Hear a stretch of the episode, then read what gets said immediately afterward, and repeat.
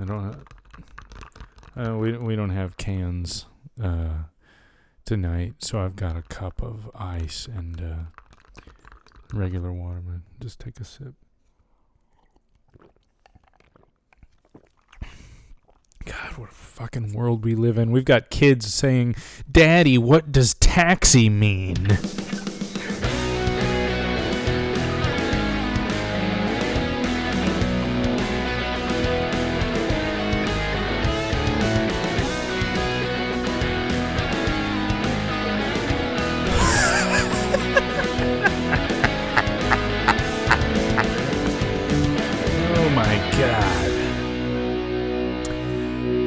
Merry Christmas and Happy New Year, ladies and gentlemen, and welcome again 2019 to 1990 What?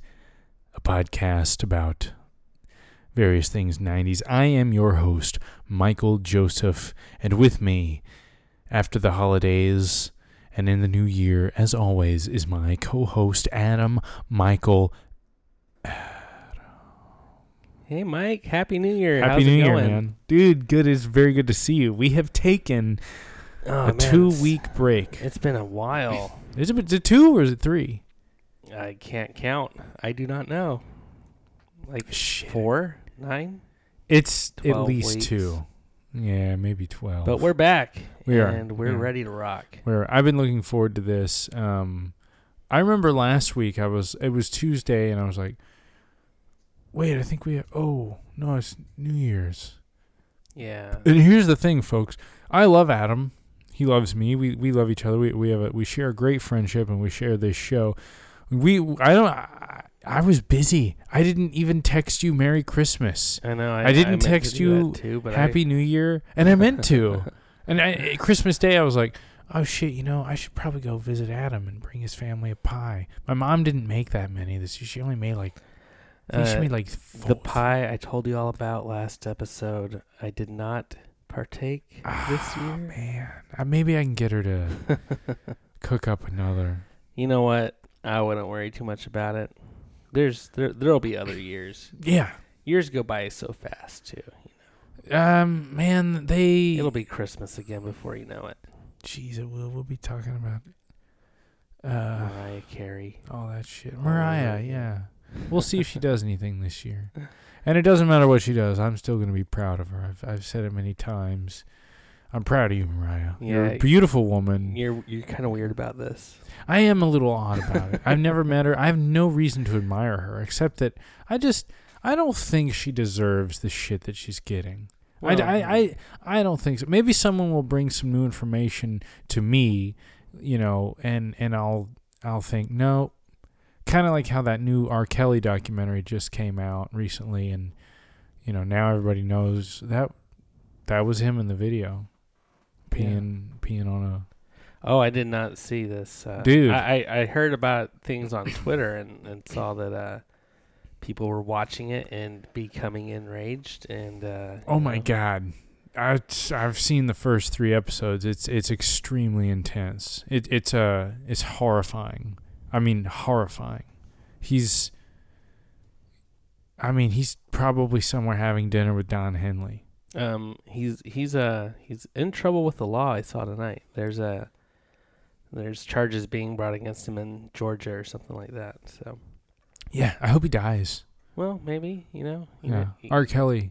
can never predict the future. R. Kelly, you He probably you- won't live forever. yeah. He can't fly. Also, Oh, can't. I don't give a Believe it or shit what you not. fucking say. he can't fly. No, this stupid bastard can't fly. Fuck you, R. Kelly. Um, so anyway, um, it's good to be back. It's good to be doing the show. Hopefully, everybody is still hanging on board with us. Yeah, you know what? We uh, I I hadn't looked at our numbers and things in a while, and people are still listening, even though we haven't put out an episode in a while. That's I was kind weird. of surprised. that's Yeah. weird. What the fuck are you people doing? They're checking us out. You know? Hey, we we take a break. You take a break. No, no, stick with us. stick with us. Please keep listening. Please keep. Try You away put the us on. Hey, listeners. if any if any of you know what you're doing, put your favorite parts on YouTube because I haven't fucking figured out how to get this shit on that platform yet. It's probably very simple. Um, email us at um, what's our email? Uh, 1990 what at gmail.com. Okay, all spelled out. 199 WHAT. Okay, 199 WHAT at gmail.com. Tell us how we can put these audio uh, shows on YouTube. Um, I've tried putting them through iMovie, but it takes for fucking ever. Like, it takes all night and the next day and sometimes the next night, and it still doesn't work. Like, converting it through iMovie, I don't think that's working. It, it has, it's just Mm. it's just it's not working. So if there's a better way to do it, folks, somebody tell us, or you can do it yourself. Like, oh hey, I really like this show. Here's my favorite part. you know, extreme vulgarity, um, and fucking put it put it up there if you want. But then could send us an email. Let us know what you're doing and how you're doing it. We're not gonna get you in trouble. You're not gonna get in trouble. Uh, but we would just like to do that for ourselves too. I know it might That's be School of difficult. Rock reference. Oh, that's right. That's right. I, yeah, I did. I just stole that from Yeah. that, that movie. Sorry. Fuck. Sorry, Jack Black. Speaking of stealing, He's not Um, gonna be mad. no, they had to beg Led Zeppelin to use uh, the immigrant song. Oh, and I'm glad they did. That was a great moment in that movie. It was. Adam Jones. What are we talking about today? Tonight. Well, um, it is twelve fucking thirty. By the this way, this is Jesus. kind of a special episode. Is it really? I, uh, yeah, we're we're talking about the year 1995, but Ah, tonight we're not just going to go through some Billboard chart or anything like that. okay. Um, actually, I'm not going to tell you quite yet what we're going to do. We're going to go ahead and look at the sorting cap for 1995. We're just Are going we? Can we just make fun of Friends for an hour and a half? Um, that would be a great episode. We'll do that eventually, but not tonight. Um, yes. All, all this stupid fucking shit. Why don't you take a look at the sorting All right. here? Pick Ladies out a movie from the year 1995. I am digging around. I'm digging. I have picked. I've picked. I've picked. Oh my goodness. I have chosen. Thank fucking God. Toy Story. Toy Story. This movie. th- Some people think it's rare to create an animated masterpiece. Toy Story is that masterpiece. Gary Newman. Toy Story. The first fully computer animated full length motion picture. In 1995. Did you see this movie in theaters, Mike? Absolutely. Me too. This Yeah. movie still looks great today. Everything about it, it could it could come out tomorrow. And it's so. I- It's timeless in a way. you know, Absolutely. like, my Completely. kids love Toy Story. All, all of the, all you know, the whole series. And in fact, uh, look over on that chair to your left. Ladies and gentlemen, I wish we were actually filming this video because Adam here. Ho- hold on. You know what? I'm not even gonna say what it is. I'm gonna bring Yeah, it here. yeah, Hold let- on one second, ladies and gentlemen.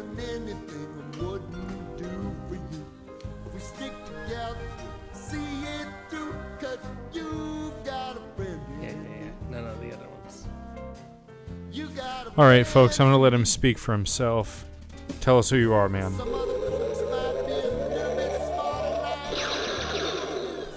Okay, I'm gonna need your name actually. I'm picking up Zurg on my scanner.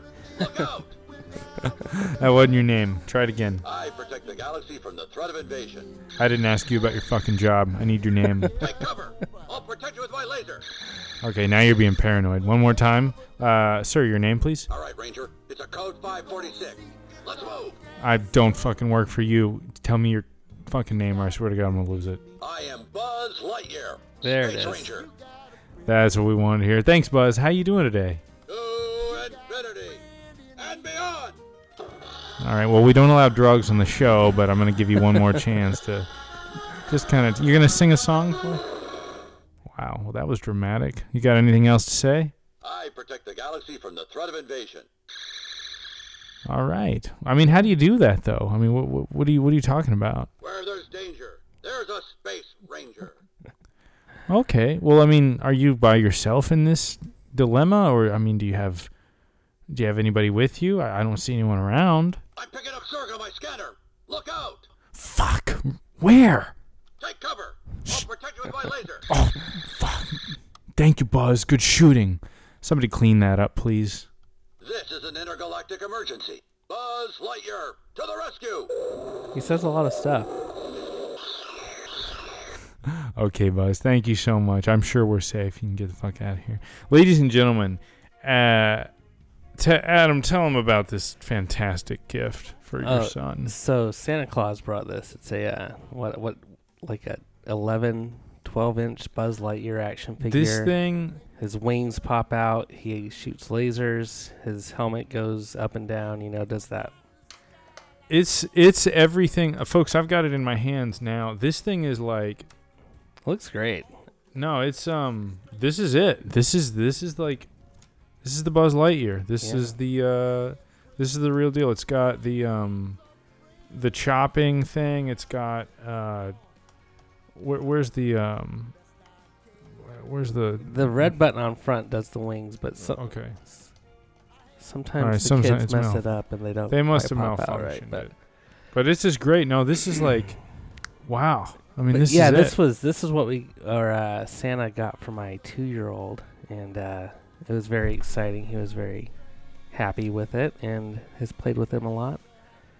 It's Um, amazing. but yeah, I mean, Did they even have that when the original movie came out? Like a Buzz Lightyear like that? um, I think eventually there was like, Because they had small, know. you know, like, yeah, my my younger brother had a small Buzz Lightyear action figure that was Oh. like four or five inches tall. Okay. Because that's the kind of size that it looks like Andy's playing with. Yeah. He looks like he's Yeah. playing with with that one that you have. We're probably going to take a picture of it, folks, and we'll I took have a picture posted. of you talking to it on your microphone. Oh, really? yeah, okay. Yeah. We'll. uh, for- awesome. Yeah. We'll. uh We'll post that. Dude, Toy Story, amazing. was a and you're right. All, all three of them. Yes, it was Pixar, a defining moment. We knew that they were there were great things coming from You know, that company. Disney had been all their animated stuff had been like musicals and uh, it seemed like not modern nothing modern, you know?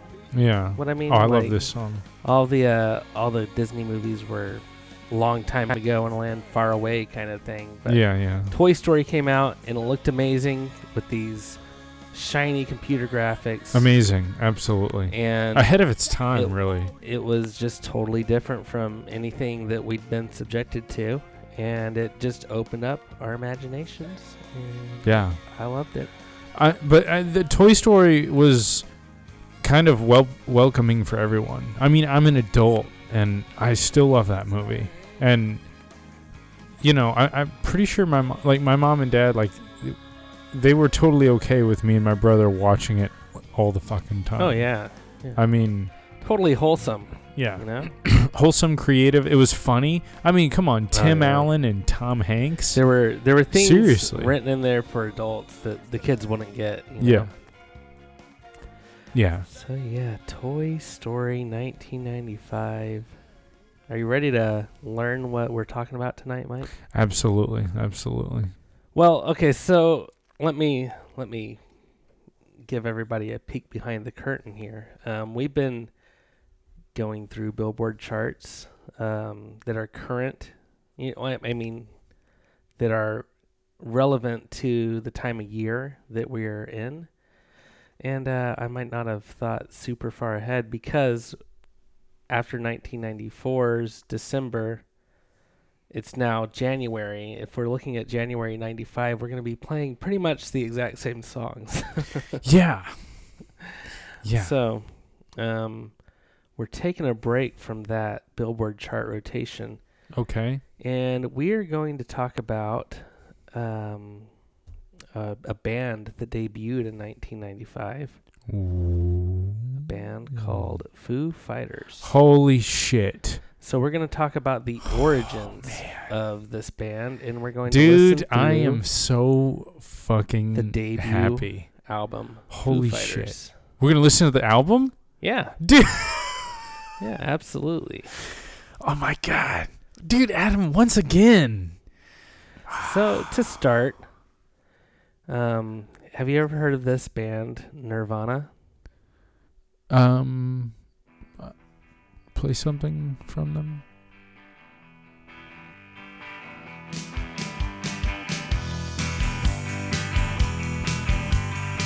This is from the album Bleach. And this is, this is who? Nirvana. Nir- Nir- How would you pronounce it? Hold on, let me look at it. It says Nirvan. Mm, I don't think that's right. Nirvan? Nirvan? Near At the risk of ruining this bit, near, near the van. Nirvana. Oh, oh, Nirvana. So this is uh this is Nirvana before the addition of a certain drummer. Totally, yeah, this is totally Chad Channing. Okay, uh, all right, yeah. This is about a girl from Bleach, and um, this album came out on Sub Pop Records. Sub Pop. I believe it cost them six hundred dollars to make this album, Yeah, that's that's true. and they did it in like two weeks. The uh, the person who paid for it was a guitarist who didn't stay with the band and actually isn't even on the album. Oh, um, yeah, that guy. Poor guy. He's on the cover of the album, Oh, is he? but he's not. Yeah, maybe I don't know. So Nirvana recorded this album and released it, and you know, it,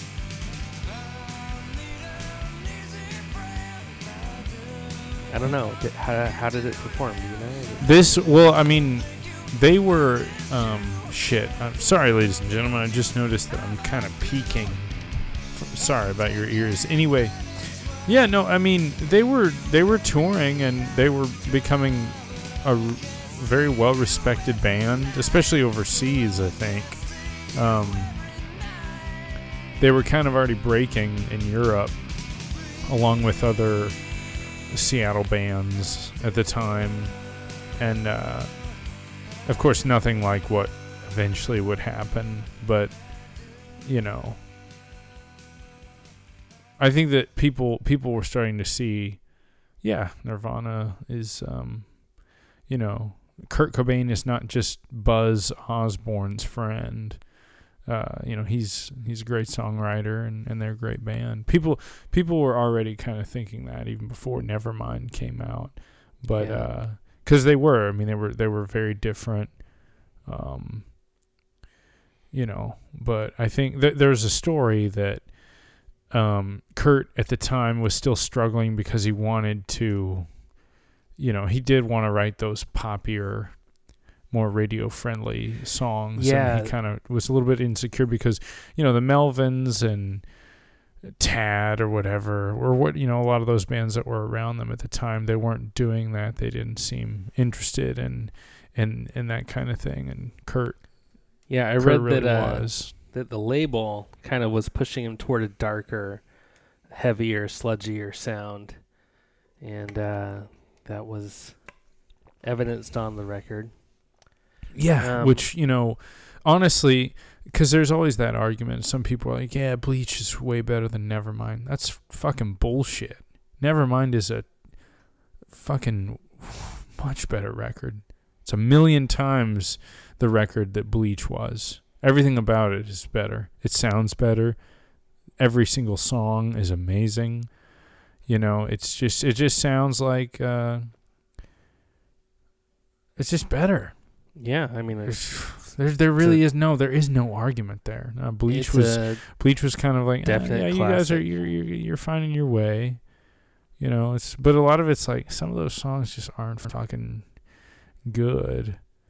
Uh, so. Let me ask, what happened to Chad Channing? Chad, um, I don't think that he he just wasn't. I mean, the, you know, the story goes Kurt wasn't really all that happy with his drumming. Um, I think that maybe Kurt had to. It was he was constantly trying to tell Chad, no, could you maybe do it like this? Um, I think one of the things too about Dave is uh, Dave doesn't really do a lot of fills. he's not really the kind of drummer that's going to throw a lot of tricks uh, in the mold. You know, he just kind of kind of keeps it steady.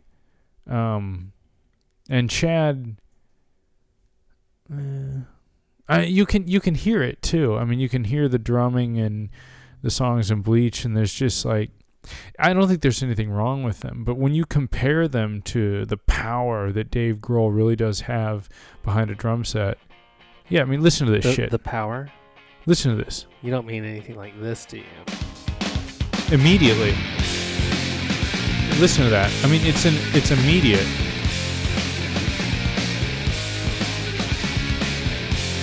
You know, and and here's the thing. It doesn't it doesn't matter, you know, whether Dave Grohl was skinny like he was back then or heftier the way he is now. The drums, I mean, they could not handle him. They were shaking and I mean, they were an, it was an earthquake. And, now listen to this. This is the perfect pop song. So, Chad Channing was out. The other band members were not very happy with his drumming, and uh, They do, the and they had gone through. They had gone through like eight or nine drummers already, a bunch. and so they uh, they found Dave Grohl. He was um, was pretty much stranded in Los Angeles from his band Scream. And he could They drum were, like this.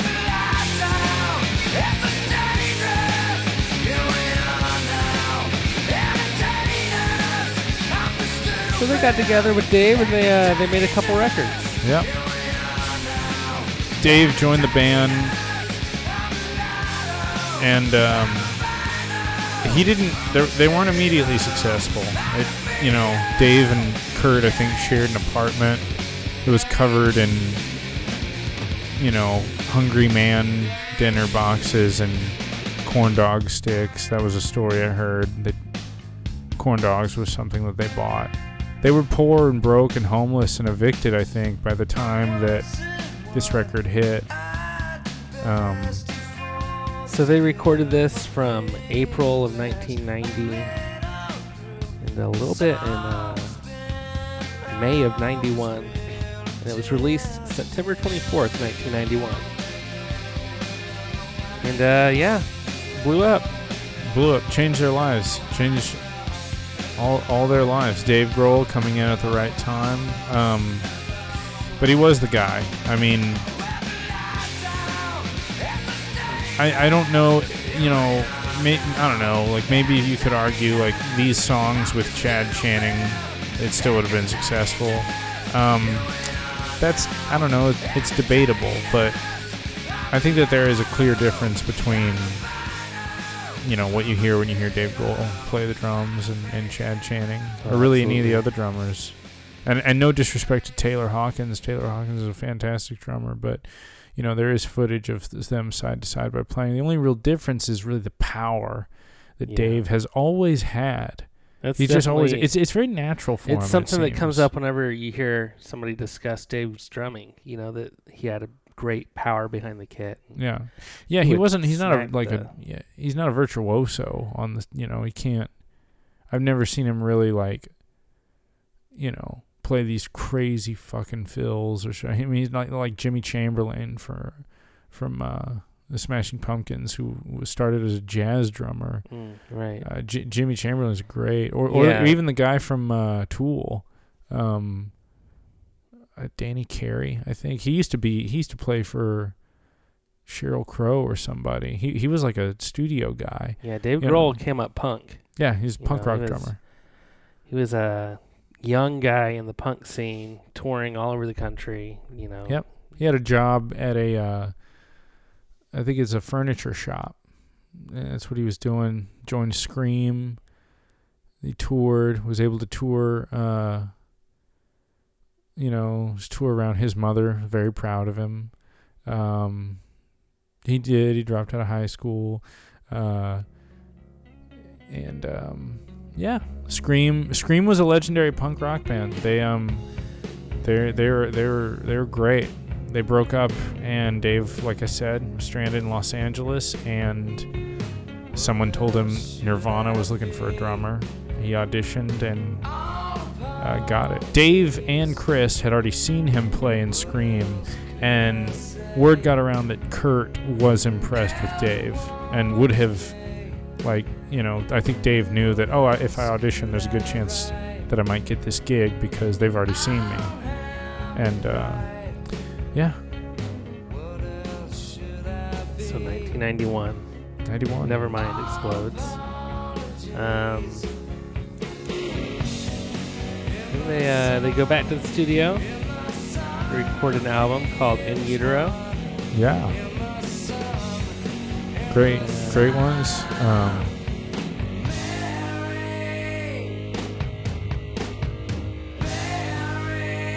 Um, not too much later, yeah. Kurt Cobain was dead. He died. Now, the nature of his death is, is up in the air. Open for dispute. It's open for dispute. We, we, we don't have to get into that. Oh, uh, that that was me. That was. oh, you fault. did that? Yeah. That's weird. We're talking about it, and he said everything's my fault twice. I don't believe you, Kurt. I don't think it was. I don't believe you. Um, This is all apologies. The last track on In Utero. Oh, sorry, Mike. you totally just kicked my microphone. I did That's that last okay. episode too. That's okay.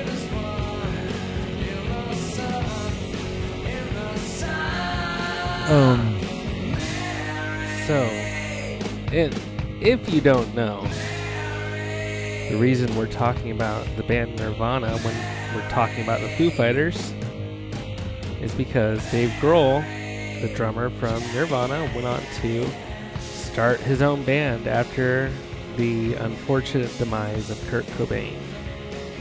Yep. He called that band the Foo Fighters.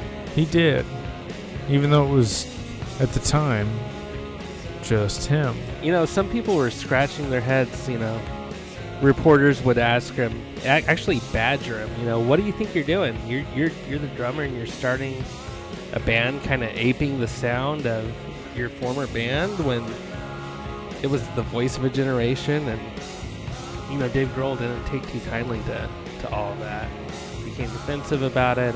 Yeah, uh, he never did anything like you know rude or anything, but I, I, he grew tired of the, The- questioning. there are several interviews though that yeah, I mean, there's a couple from 1995 that you can see where he's not even looking at the camera, not even looking, you know, he's clearly tired of the shit. Yeah, uh, of of them uh, hounding him about that because it's true. I mean, I don't think that the Foo Fighters really sound like Nirvana. I think that you had two guys Yeah. that were both interested in, in, in punk rock and pop music.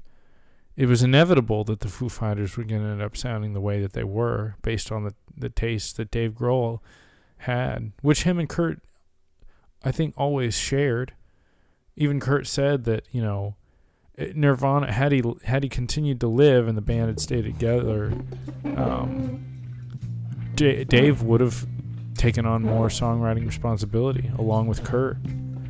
And and dude, that would have been amazing. it would have been. Oh my god, it would have been Um, it would have been fantastic. There was one Nirvana song written by Dave Grohl, And here the it is. B side, Marigold.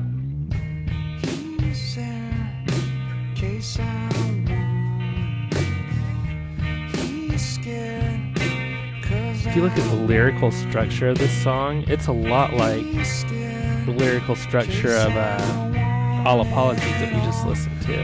I, I think that there was some influence. How could there not have been? I mean,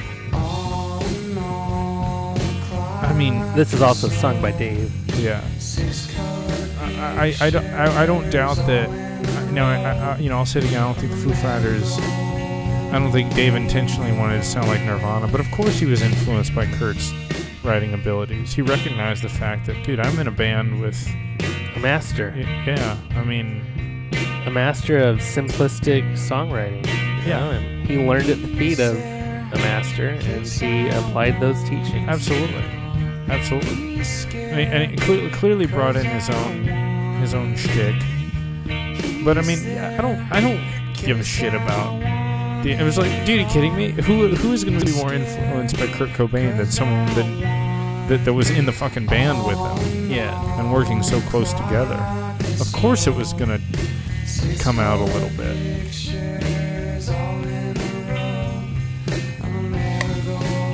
Mm. I like this song. Yeah. Very soothing. It is. It's it's like a a warm bath, It is, yeah. A warm bath. That's nice. But not a gross one. No, Like no. A nice. Like you got you sho- uh, you bath and then you shower. yeah, yeah, you, yeah, you'll you want to wash that filth off your body eventually. There's a friend of ours that we share, a friend who is a girl, and um, there was a long period of time in her life where she only took baths. She also only ate Wonder Bread, ham, and cheese sandwiches and Doritos and drank Dr. Pepper, and that was the entirety of her diet. And yeah, she only took baths. Do you know who. I'm talking about? I think I probably do. yeah, I think you do. And if you're listening, She lived pretty close to me. lived very close to you. Yeah. Yeah. She Yeah, yeah. I asked her out once. How'd she that said, go? She said no. uh, and if, hey, Ouch. I know. Well, if I had known what she consumed on a daily basis, I might have been like, you know what, James, just keep driving the car. Oh, yes. shit. I know exactly of whom you speak. I don't mean to be a fucking no, asshole. she's a good person. She is an amazing person, and you know what? I remember fantastic times with that girl. She was way cool. yeah. way fucking cool, and I'm sure she's doing. gr- I hope she's doing fabulous. Her mom was way cool too. Is Oh. is way cool. I almost forgot something. Hang on. I uh in the interim between when David Grohl lost his band leader and band and became his own band leader, um, there was a there was a man with whom he performed and considered joining up full time. That is true. And uh, Who was? And let me tell you, this decision must have been extremely hard for him. This this dilemma of uh, the choice that he had. Very very difficult choice. And the Heartbreakers! That was the voice of John Turturro introducing Tom Petty and the Heartbreakers with one Dave Grohl behind the drum kit. You see, Tom had recently lost his drummer, Stan Lynch, uh, due to Stan being a big old jerk. This is this is a YouTube video. I, I don't know how the sound quality is, but so far it doesn't sound great. They played two songs on Saturday Night Live. You don't know how it feels. I didn't know they played this one. I, I remember the other one. This Oh, is yeah. this is awesome. Dude, I love you can this imagine song, if it sounded good. I remember watching this live. Really? Yeah, Wow. I, I've always remembered the the sticker Tom had on his Telecaster. Dude, this sounds so good. Dude, Dave, man. Yes.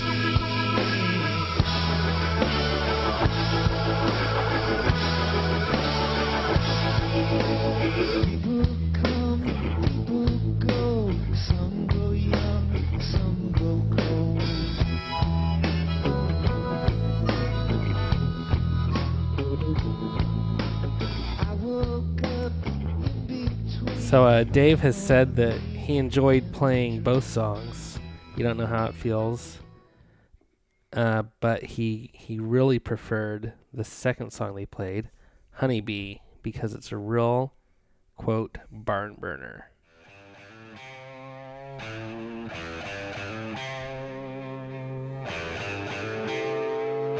Listen to the power.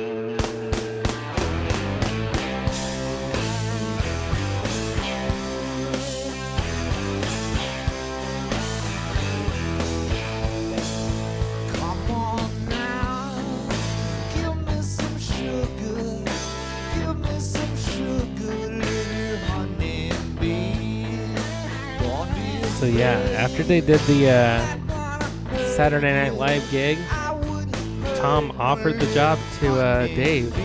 Yeah. come on the That's, road and be a uh, heartbreaker. And Dave, Dave says, you know, he can still see his hand sitting down the phone after turning it down. You know, it was a crossroads for him. He had made a big decision to uh, to not join Tom Petty and the Heartbreakers and to go his own way. Turned down a easy meal ticket. Oh man. Oh dude. Yeah. No, it was dude. th- Tom was still, as we know him, is like, dude. His career was still yeah. still great. We went all through Tom Petty in the 90s. Absolutely. Tom, Tom's career At this was time, great until he died. after this album came out, Wildflowers, yeah. he was on top of the world. The, Oh uh, yeah. The greatest hits had just come out, and he was selling a lot, a lot of records at this time. Yeah. And uh, Dave decided to go his own way, as Lindsey Buckingham had told him to do. Yeah. All right. I just wanted to hear the drums kick in there again. Yeah. Dave. So- What's next? What's next for Dave Grohl? Well, he took a batch of his, some of his favorite songs that he had written, brought them to his studio, and created something special.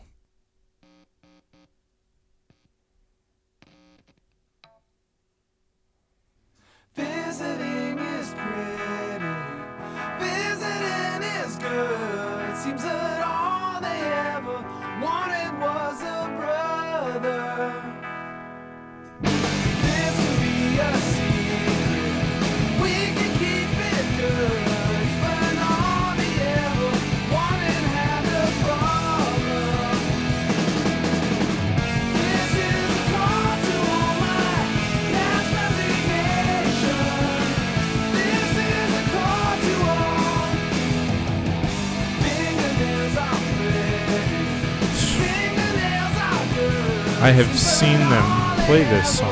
Wanted was a rocket. I've seen it. Their balloons are We know. big and say they should. Yeah, dude, that's great. Um, Yeah. I would love to see this band. And I, I had tickets once. Have I told this story on here? I don't know. I had really good tickets to go see the Foo Fighters um, when they were touring for Wasting Light. Um, but I moved. I moved across the state, the great state of Utah, that is, and uh, had to sell my tickets because I wasn't going to be around for the concert. I'm starting a new job, the southern end of the state. They were playing up near Salt Lake City, and uh, yeah, missed my chance. But I will see them. Dude, oh my god. It is such an amazing show. It really was, man. It was. God, it was great. So this is from the self-titled debut album Foo Fighters. Some call it the Gun album because of the space gun on the cover. Yeah, it looks like Han Solo's gun. It does a little bit. You're right. Yeah. Um, Dave Grohl wrote and recorded the entire album all by himself. Yes. yep. There's one uh, guest guitar performance by Greg Doll, but or Dooley, Greg Dooley. Other than that, it's just Dave.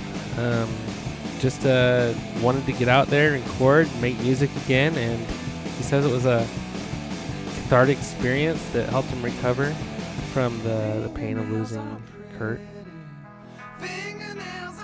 Good. It was recorded at Robert Lang Studios in Seattle, Washington in 1994. Released on July 4th, Independence Day, 1995, by Roswell Records and Capitol Records. America. Yeah. Awesome. I, I really like that they still play this song.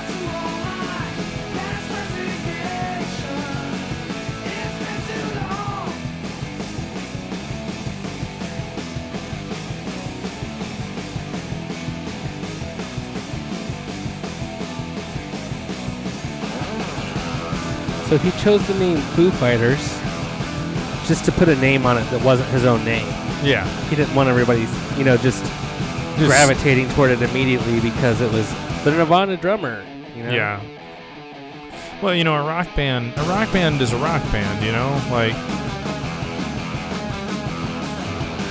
you know, like so, solo records where it's just the name of the guy. It's like, yeah, it's not a rock band though. I, was- I remember hearing this song, seeing this video, watching Beavis and Butthead. Oh, with the like uh, the the monster things. Yeah. Yeah. And they're, they're like sitting on the couch talking about it. And when it gets to the chorus, they were both like, yeah. yeah, they would like yeah. that. Yeah. Uh, yeah. Oh, yeah. I don't know you anything.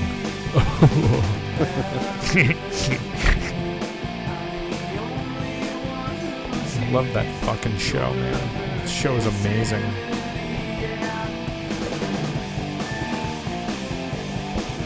Oh my god.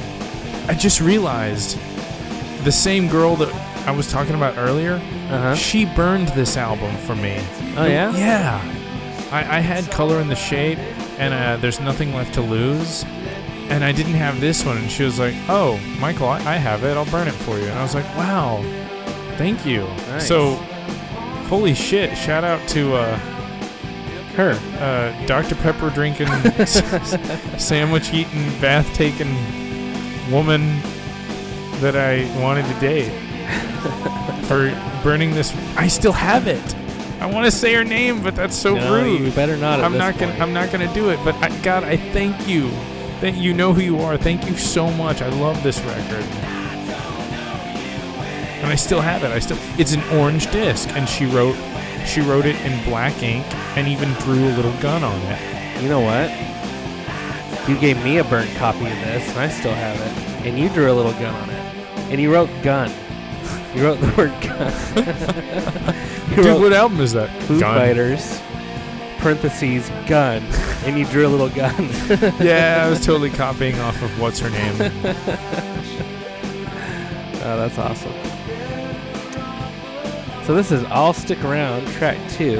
Hell yeah, dude. The Song- debut album, Foo Fighters. Song fucking rocks, dude. It does. This is one of my favorites. This is a call is good. This is, it is really good. Solid. I think I prefer I sti- I'll Stick Around. Yeah. I don't know, man. This is a call. It goes back to that barn burn theory. You know, this is a barn burn. A rager.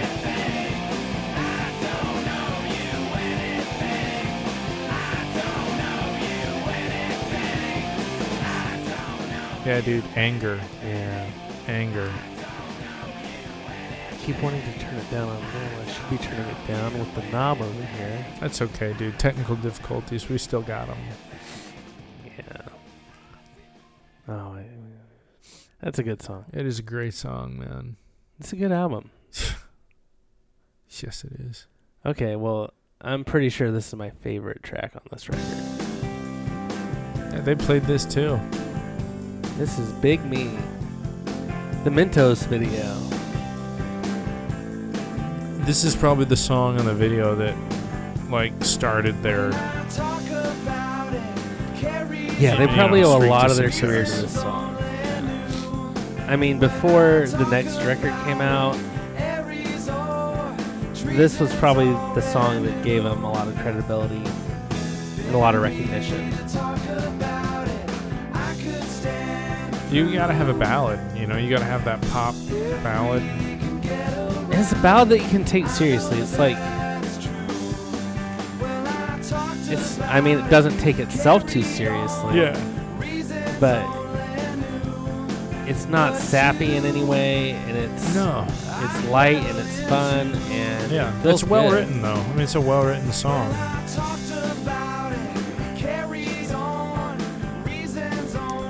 The classic Dave double tracked vocals.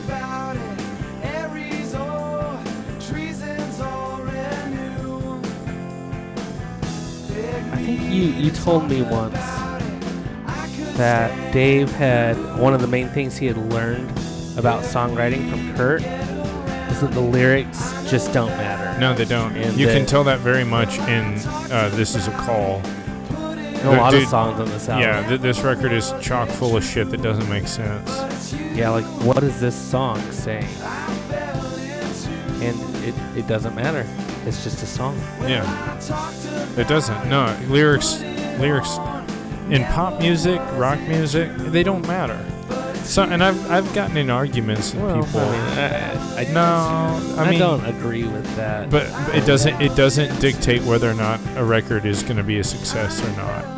It doesn't dictate whether a band is going to become culturally can. But um, relevant or not. I don't know, the dude. Foo Fighters Nobody knows what any of started the out having songs. having lyrics that were pretty just nonsensical and Yeah, unimportant. But that I think that changes later on in their career. yeah, th- dude. This song, one of my favorites. This dude. is Alone and Easy Target. I love this intro. Yeah, I think the chorus to this this one is like fucking awesome.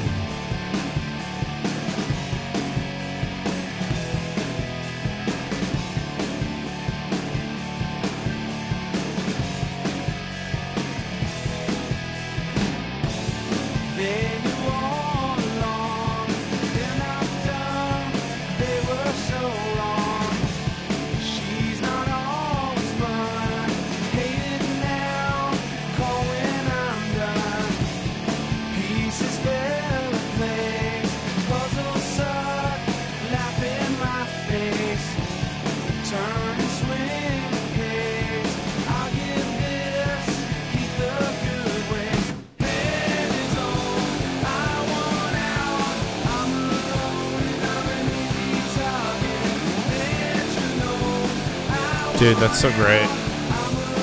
It's a, yeah, it's a great chorus. I don't actually really like the verses that much. But the chorus, man, it just explodes. Yeah, Super, super good.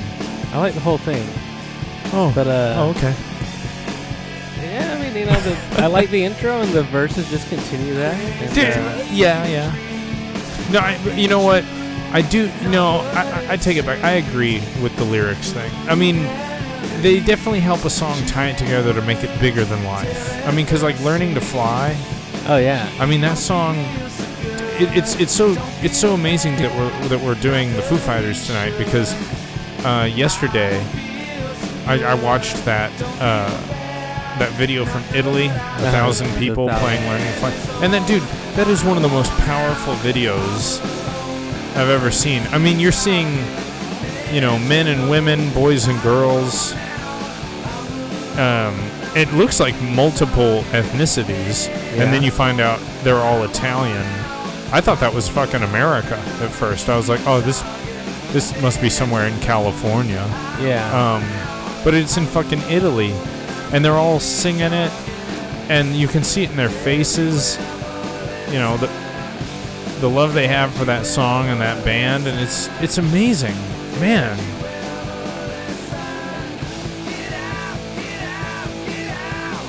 Yeah, Um, learn to fly. You know, that's a good example of what I was saying, where the lyrics to that song are pretty cohesive and poetic with with kind of one focus, whereas like the lyrics to Big Me or This Is a Call are just kind of rhymes, you know, things Yeah. that go together enough to to rhyme. But I think I think you can start off that way, just fine. yeah, You can do that at the beginning. Oh man. Dude, this song. this is good grief. Yeah.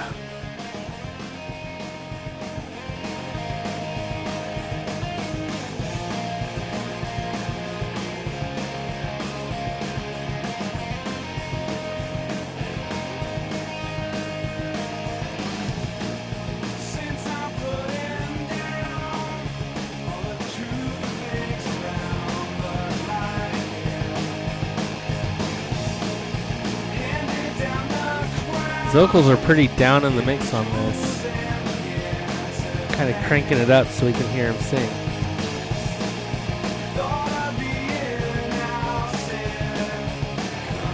I see. I, I don't know. I don't. I don't feel that way. I, I think they fit pretty good. I mean, they they do sound a little low.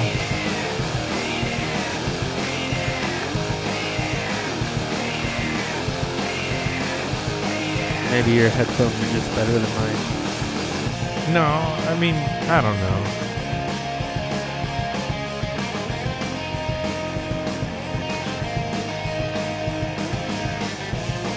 Like the pace of this song. Yeah.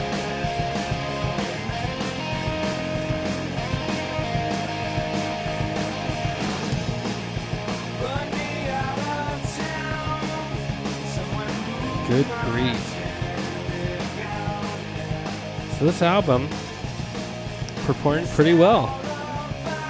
Sold over a million copies in the United States, so it's platinum. Dude, yeah. The band toured relentlessly behind this album. Actually, we haven't gotten to that yet, but we will in a bit. Um, Foo Fighters eventually, obviously, grew from just Dave Grohl into an actual band.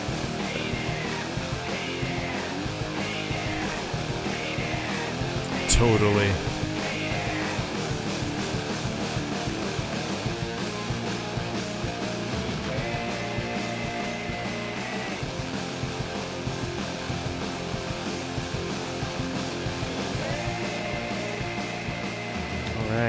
Good Grief at track five.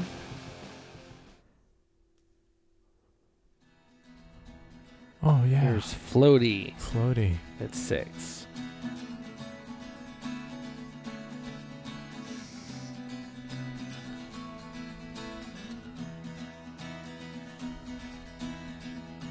Got some acoustic guitar this time.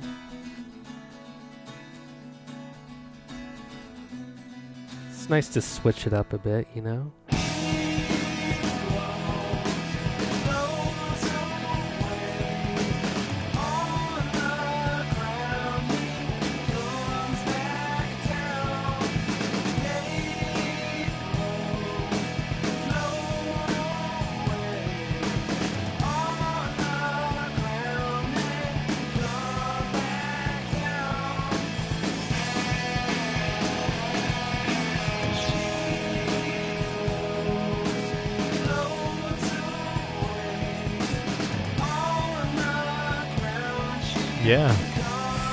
It's pretty good. I was never like the biggest fan of this one.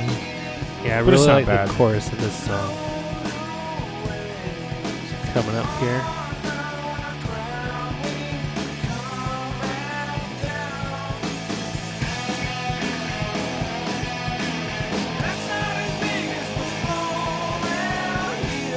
Oh yeah, dude.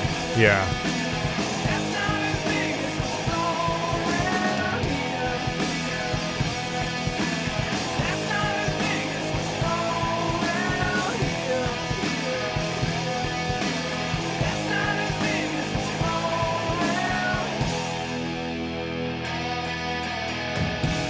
Of the things I really like about listening to this record is you hear kind of the early version of what they'd become and the kind of anthemic songs that they would write later on, you know?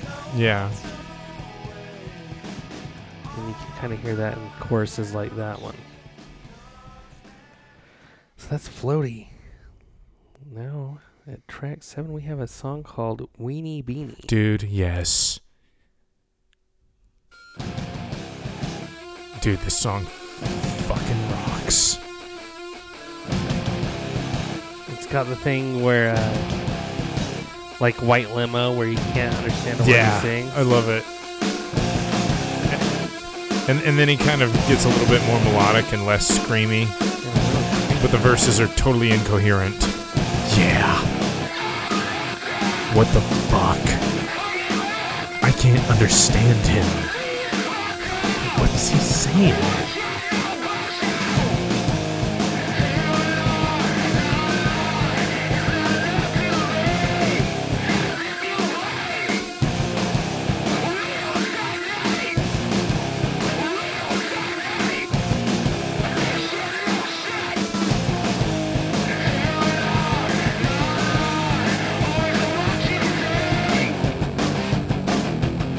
Other song sounds like this song. Oh yeah. Dude, listen to that fucking riff, dude. That's amazing.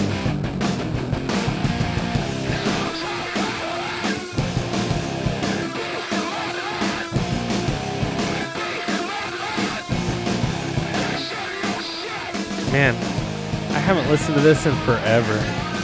Oh man. This is definitely like a earlier thing in the same vein as White Limo. Yeah, dude. White. I love White a- Limo. Good comparison. Yeah, White Limo. My my brothers didn't like that song at first, but I totally got them into it. Dude, oh my god, White Limo is one of the best Foo Fighter songs that there is. I love that song. Love that album. That's that's my favorite Foo Fighters album. Wasting Light? Yeah. Yeah, it's a really good record. It's an amazing record. Oh my god. That's Weenie Beanie. Definite definite rocker. Yeah. This is Oh George.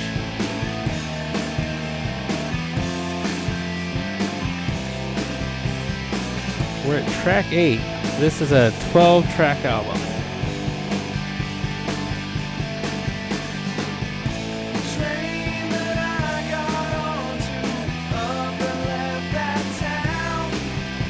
This is one that's never stuck out much for me.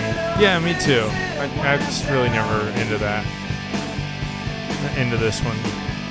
Strange enough, it left me and turned around. Watch as It's not bad, just a little bit of filler.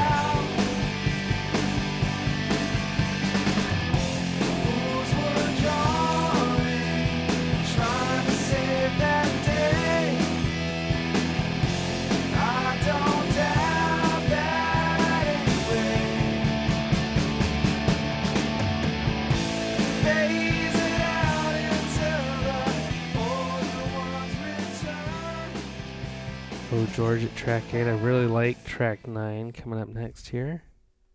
Uh oh. I pushed the wrong thing on my phone. Sorry. Oh shit. Fuck. Oh gosh, what am I doing? Oh oh oh oh oh. this is for all the cows. Oh yeah. Bringing it down. I like the groove of this song. This Dave showing off his uh, knowledge of different chord progressions, styles. this is one of my top five songs on this album. Called a cow, It's weird. Yeah. Who cares? It doesn't matter what it's about. It doesn't matter what he's saying. Even the uh, even the structure's a little weird.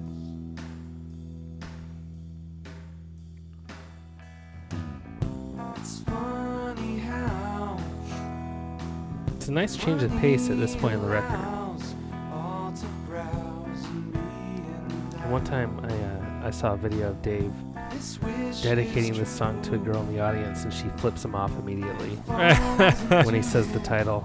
it's called for all the cows. It's like this is for you. Dude, I And remember she like loves that. it, and then he says it's called for all the cows. She flips him off both hands. The double deuce.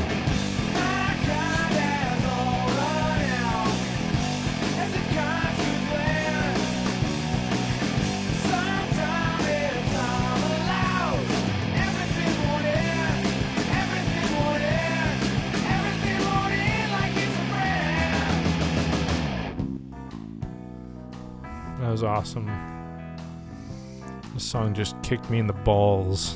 Oh, are you all right? Yes. You're all I- doubled over. Are you gonna throw up? You look green. oh my gosh. Damn it. Poor Mike. So Dave chose the name Foo Fighters. Do you know? Do you know the term Foo Fighters means? Um, so like a flying saucer. I think he got it from a newspaper article. Yeah, in the uh, in World War II, Yeah. pilots would see unexplainable aerial phenomena, and uh, they collectively came to refer to these UFOs as Foo Fighters. I don't know why.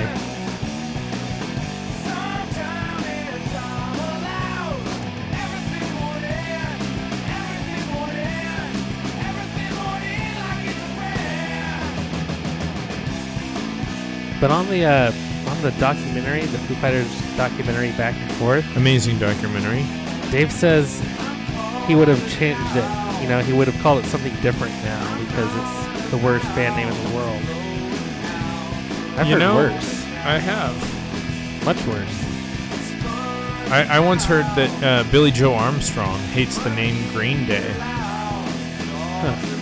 Well, I mean, he probably chose that when he was like 16 or 17, right? Yeah. Well, they got tired of the name Sweet Children, so they called their band Green Day.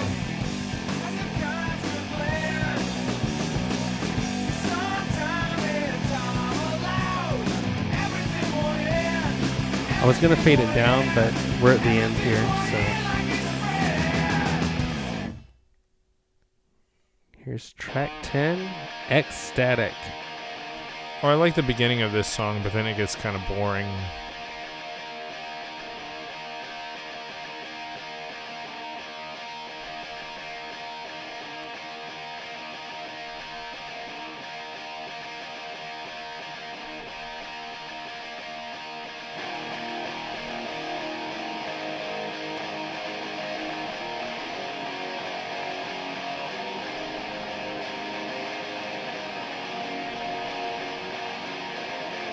I think the beginning right here is pretty cool, but then it just kind of nothing really happens.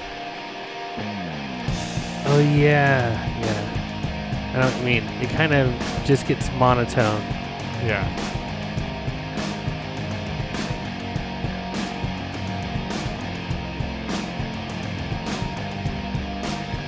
So, a bit, one more thing on that Tom Petty discussion we had earlier. Um, it looks like when Dave talked to Tom about not joining the band, he mentioned the Foo Fighters. You know, that he, he was starting his own thing, and Tom encouraged him to go in that direction. You know, to,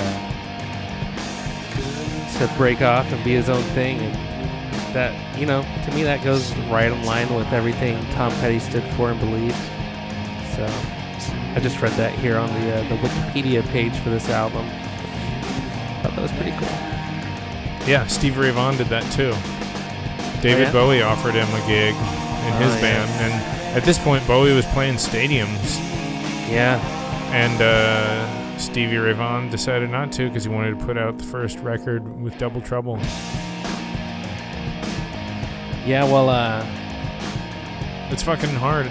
That must be the most difficult decision for a musician because it's like you've been working your fucking ass, especially with for Stevie Stevie Ray because he, he he wasn't a success yet. right. And Dave Grohl had already. I mean, Dave Grohl was probably already a multi-millionaire from being in Nirvana.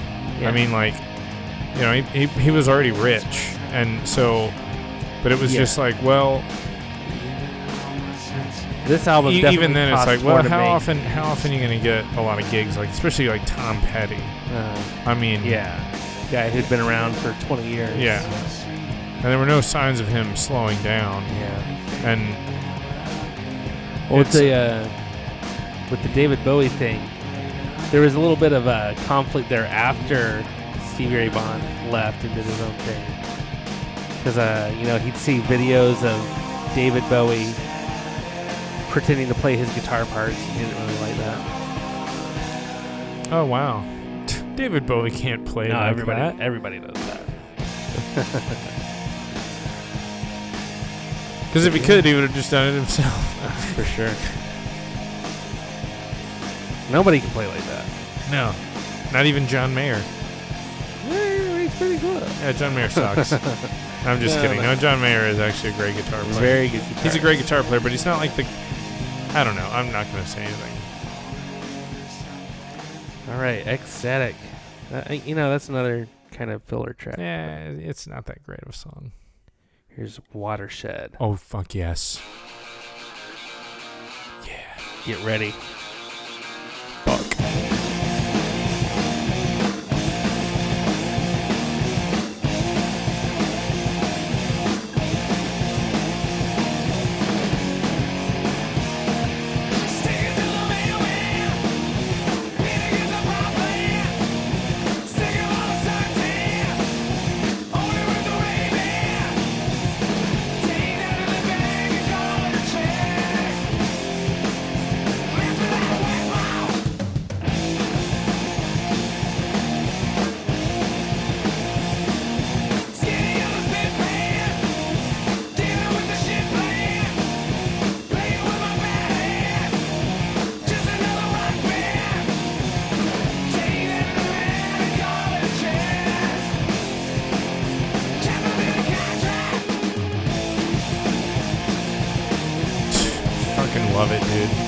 Love it.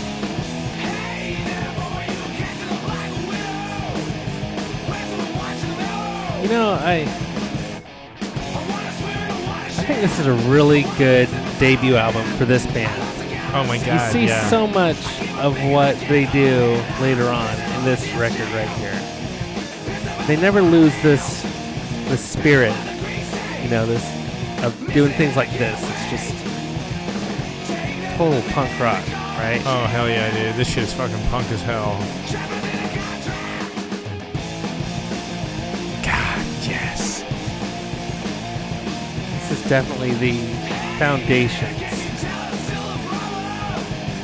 Really solid foundation for the Foo Fighters, who become pretty much the pre the preeminent rock band. They are. They are.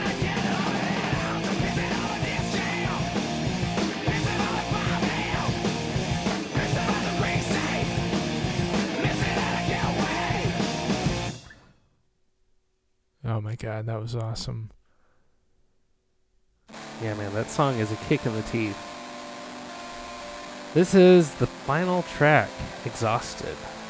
This one I also never really liked.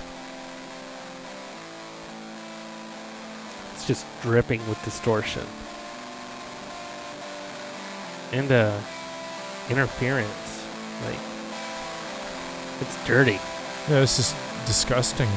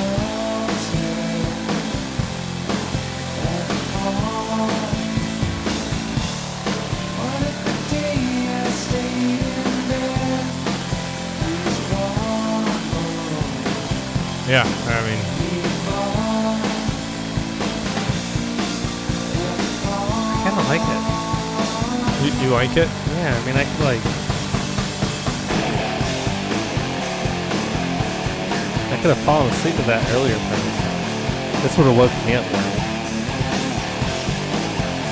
this is how it should have started with this riff. That's a good riff. Then it goes back to this. Oh, okay. Yeah, I haven't listened to this in forever. Yeah, it should have started with that riff and then went into this verse. Because this verse is kind of lame. It's sleepy. It's like, It, or, or no, I think I think you've been right. Maybe if it was just on an acoustic guitar, I think it would be even more soothing. Because that that that chord progression. It uh, yeah, I don't I don't like it. I, I but I think it could be I think it could be good if if there were that's a good riff. that's a cool riff right there. Turn it up a bit here.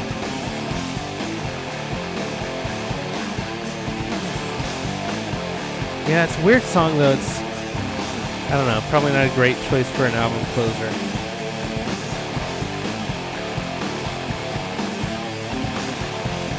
Like, what if it had just ended with Watershed though? Oh my god, that, uh, yeah, that's amazing. Would have been great. Dude, Watershed's a fucking awesome song. Yes. Maybe they felt like they needed a something to come down from that, you know, from that real. Well, that's what I'm saying. Why why didn't they just make an acoustic one and completely rip off Nevermind? yeah, I guess it would have. maybe that maybe that was the thing. Dave was like, "Oh, wait a wait a second, hold on, nah, I something in the can't. I, I can't do that. Let's just we'll just play the We'll same ju- we'll song, but put, put like, way too, too much, much distortion, like three times the amount. What's this? well, this is uh, future Foo Fighters, Sunny Day Real Estate.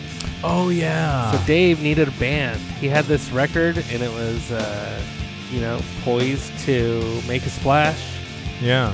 He needed to get himself a band, and so Sunny Day Real Estate was breaking up. I don't remember exactly how he uh, he fell in with these guys, but he uh, he picked up Nate Mendel and William Goldsmith from the ashes of Sunny Day Real Estate, hmm Yeah, for all the- band. Yeah, for all the people out there that think Sunny Day Real Estate's the better band, y'all are fucking stupid. You're all fucking. Now, here, let me tell you that? why. Yeah, they do. Let me tell you why. It's the singer's fault. This guy is fine, but there's no.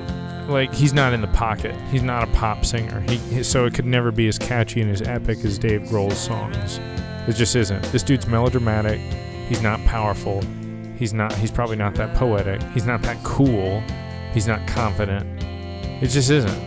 It's nothing. Sunny Day Real Estate is dog shit compared to the Foo Fighters. They're a fucking burnt down, podunk piece of shit garbage can compared to the epic rocket ship that is the Foo Fighters. Yeah, but this sounds kind of cool right here. This chorus is pretty cool. Everything you said, completely true. Unt- sounds until cool. this chorus.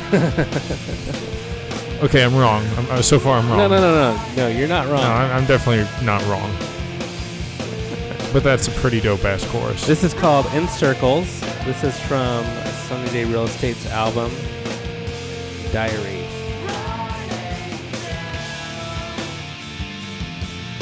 They play this on um, on the Back and Forth documentary, the Foo Fighters documentary, and uh, I always thought it sounded cool on there. So I, uh, yeah, no, this is a good song. but yeah, they uh, that's where Dave got the rhythm section for the Foo Fighters initially. Yeah, Um, Nate, of course, with the Foo Fighters to this day, absolutely. and um, William Goldsmith, not so much. Nah, William. No, yeah. Um, no, no disrespect to William though, man. No, di- I don't want to disrespect you, Will. Um, and then Pat Smear. Yep. If you here's the thing about the Foo Fighters, if you think about it, they're kind of a super group, and I'll tell you why. Oh, yeah, yeah, yeah. because Nate Mendel, coming from Sunny Day Real Estate, a very well-established band. Dave Grohl, obviously, the Foo Fighters. Taylor Hawkins, who was he was playing with Alanis Alanis Morissette. Um, Pat Smear, who was in the Germs, a legendary Los Angeles punk band, as well as Nirvana, and um, I never Chris- thought about it that way. Chris Shiflett, who was in no use for a New name. Use for Name, Me Me First and the Gimme Gimmes. Yeah. The dude is like a extremely established guitarist. The Foo Fighters, man, they're a They've fucking always super been group. a super group. Absolutely, every single, even with Franz Stahl, he was Yeah, in Scream. Scream. Um, Good point. yeah. I never thought about it that way. Oh But yeah. they've always been a super group from their first incarnation. Kind of cool.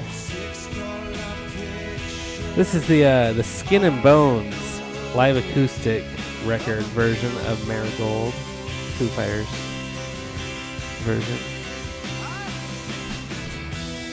Just to kind of bring it full circle. Um, I love the Foo Fighters. They're one of my favorite bands. They Oh, have yeah. been for a Oh, long, man. long time. And uh, I don't listen to this record, uh, the the debut album, very much, but it is really good, really solid. There are some incredible songs on there. just a springboard to to what they became. Their second album is is more of a classic, Yeah, it is. but that first one it just had everything, you know, yeah, in some fashion. yeah, yeah. No, Color and the Shape was definitely a commercial, commercial classic. The only thing it really lacked was something that was like, uh, uh Watershed, White Limo, something like that. but I mean, it was like there's like my poor brain. Oh, my poor brain is awesome. stuff that you know.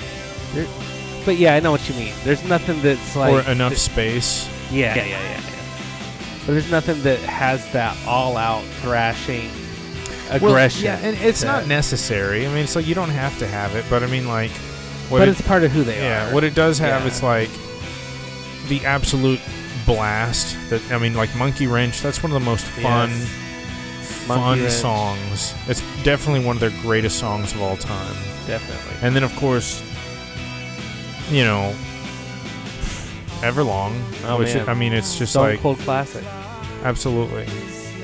I mean, it, goes beyond the Foo Fighters. It's ju- it's just one of those songs. Yes. It's it's you know Like- you have like a great Creed band. or- Yeah, yeah. You have yeah.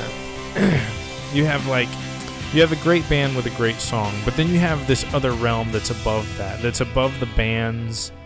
It's just the realm of the great songs that rise above the artists themselves. You know, where like you know, it's just um like Kiss from a Rose by Seal. Mm. Seal had a lot of great songs, but Kiss from a Rose, that's like it's one of those songs. It's just fucking God, it's a great song. Just timeless, ubiquitous. I mean th- I I don't know. I, I think there's better examples than Kiss from a Rose, but I mean that was all I could really think of at the time. Yeah, I, I forgive that. It's 1.40 in the morning. Oh my god. Yeah, we we've got to like edit everything and eh, which is fine. I'm having a good time. God, what a great idea for an episode, Adam. Foo Fighters, So an origin happy. story. Absolutely. Ladies and gentlemen, if you are not familiar with the Foo Fighters, um, check them out. Check out the first record. Uh, definitely check out the color and the shape. Check out the documentary Back Oh, and yeah. Forth. Check out the video of the uh, Rockin' 1000, 1000 Italians singing and playing the song Learn Learn, to Fly. Learn to Fly by the Foo Fighters. Fucking amazing, emotional, and incredibly powerful video. And, And at the worked. end, yeah, and at the end, the guy that organized it kind of gives a little bit of a speech. And um, I'm not going to tell you. Uh, you you got to go check it out. It's amazing. I mean, it's such a It's inspirational. It really it's is. incredibly inspirational. It's not just about that. I mean, it's just about like it's nice because I am a Foo Fighters fan. Adam's a Foo Fighters fan. We both we love the band and we love that song. But at the same time, you know, when I watch that, I see a celebration of things that make people happy. I, I see I saw a group of like I said, I thought I thought I saw multicultural people. I thought I saw all kinds of people. In my eyes, I saw the world, and um, and to me that that that's what meant the most was It's that, unifying, yeah healing power of music. absolutely that excitement that bonds us together. Put a smile on every single motherfucker's face in that video, and that's what made it so incredibly special. Go watch that video, and um, We'll share it on Twitter. Yeah, we'll fucking share it on Twitter. You you guys don't have to do the fucking hard work. We'll do it for you. Find us on Jesus. Twitter at 1990 what 199 WHAT. Somebody tell us how to put this shit on YouTube for Christ's sake. Please, somebody help us out with that. You know, I I, I should take a look at it. I, I've just been leaving It's it up to you, fine, but man. maybe I can figure it out. well. I I kind of stopped. I was like, you know what? Fuck it. Let me just. I don't know. I'll get back on it. Uh, I, and I, I've got I'm- some people that I can I'm ask. just disappointed. I wanted to. I wanted to. I to- wanted to be able honest. to do it. And the thing is, we're gonna have to go from like episode one. Uh, it's it's like 22 episodes now. So like so that. we'll have to put know. them on like maybe one Oh one day at a time, or just put them all up at once, and then people will just have to catch up or whatever. Who who cares, ladies and gentlemen?